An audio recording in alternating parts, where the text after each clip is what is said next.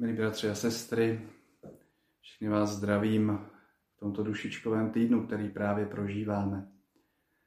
Je to období, které mám osobně velmi rád. Vždycky si vezmu fotografie svých blízkých, kteří již odešli na věčnost a snažím si je nějak ve svém srdci a mysli připomenout. Je to také chvíle, kdy si sám uvědomuji to, odkud jsem vyšel, kdo byli ti, kdo předcházeli mému životu a kdo mu vtiskli tu podobu, jakou má teď. Uvědomuji si, že to, kdo jsem, do velké míry ovlivnili právě ti, na které s láskou vzpomínám. A tak je to období, které pro mě je vždycky takovým obdobím vděčnosti právě za život těch, kteří už nejsou mezi námi.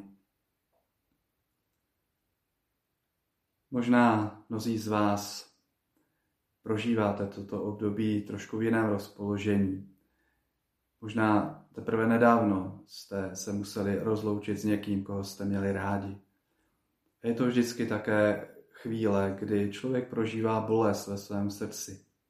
Ten, kdo miloval, tak přirozeně prožívá i tuto skutečnost bolesti.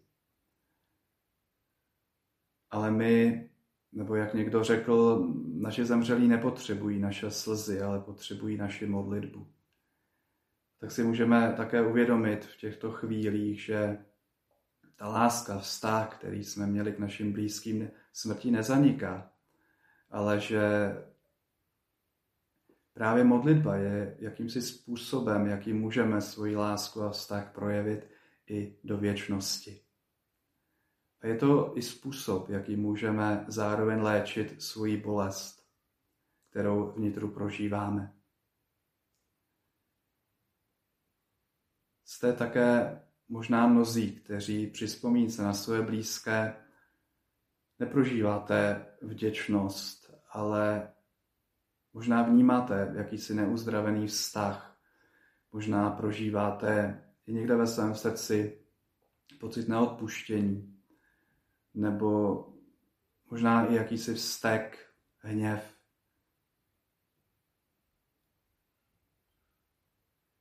Viděl jsem nedávno český film, který se jmenoval Staříci a byl vlastně celý o tom, jak dva bývalí političtí vězni hledají už poměrně vysokém věku toho, kdo je odsoudil. A oba byli poznamenáni neodpuštěním, hněvem, zlobou připraveni vyřídit si účty s tímto soudcem. A krásně tam bylo ukázáno právě to, jak může neodpuštění sla poznamenat, jako by determinovat celý náš život. Ale my nejsme povoláni, aby jsme žili minulostí, ale aby jsme žili ve svobodě božích dětí, aby jsme žili takovou svobodnou přítomnost a tak možná i ten čas svátku zemřelých je příležitostí, jak můžeme vyřešit i tuto svoji minulost. Možná prosit Pána za dar odpuštění těm, kdo nám třeba někde v minulosti ublížili a kdo jsou na věčnosti. Na našich českých hřbitovech velmi často je napsána tato věta. Kde jste vy, byli jsme i my. Kde jsme my, budete i vy. Je to připomínka toho, že ten fakt smrti se týká každého z nás.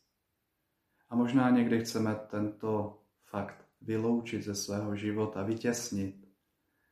Možná i to, že se v současnosti mnozí tak uchylují k tím podivným slavením různých pohanských rituálů a svátků, jako je třeba Halloween, tak je jakýmsi jakousi snahou právě vytěsnit to tajemství smrti.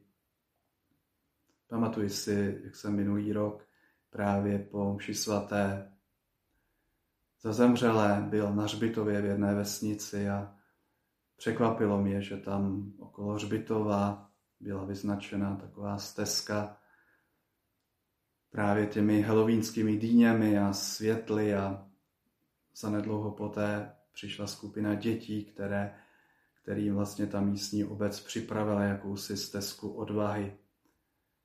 A tak tam tak křičeli u toho hřbitova, děsili se a vysmívali se tomu tajemství smrti. A mě těch dětí bylo vlastně líto, protože jsem si říkal, že ten svátek zemřelých je právě příležitostí k tomu, aby se v rodinách nějak o tom tajemství smrti třeba více mluvilo, aby jsme si připomínali s láskou ty naše blízké, na jejich život navazujeme. Místo z toho jsme udělali z tohoto krásného svátku jakousi hloupou slavnost duchů. My si chceme také dnes připomenout to, že smyslem a cílem našeho života není smrt, že jsme byli stvořeni pro život. A velmi hezky to vyjadřuje jedna z posledních věd, kterou si napsala svatá Terezie z Lizie krátce před svojí smrtí do svého deníku. Neumírám, ale vcházím do života.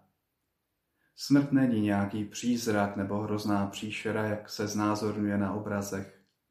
V katechismu se říká, že smrt je odloučení duše od těla, nic jiného. A já nemám strach z odloučení, které mě navždy spojí s dobrým Bohem. Pro mne si nepřijde smrt, ale Bůh. A tak se chceme i pozbudit na závěr božím slovem. Tím slovem, které řekl Ježíš v Janově Evangeliu ve 14. kapitole. Ať se vaše srdce nechvěje. Věříte v Boha, věřte i ve mne. V domě mého otce je mnoho příbytků. Odcházím, abych vám připravil místo. Těší mě a věřím, že i vás, že máme místo u Boha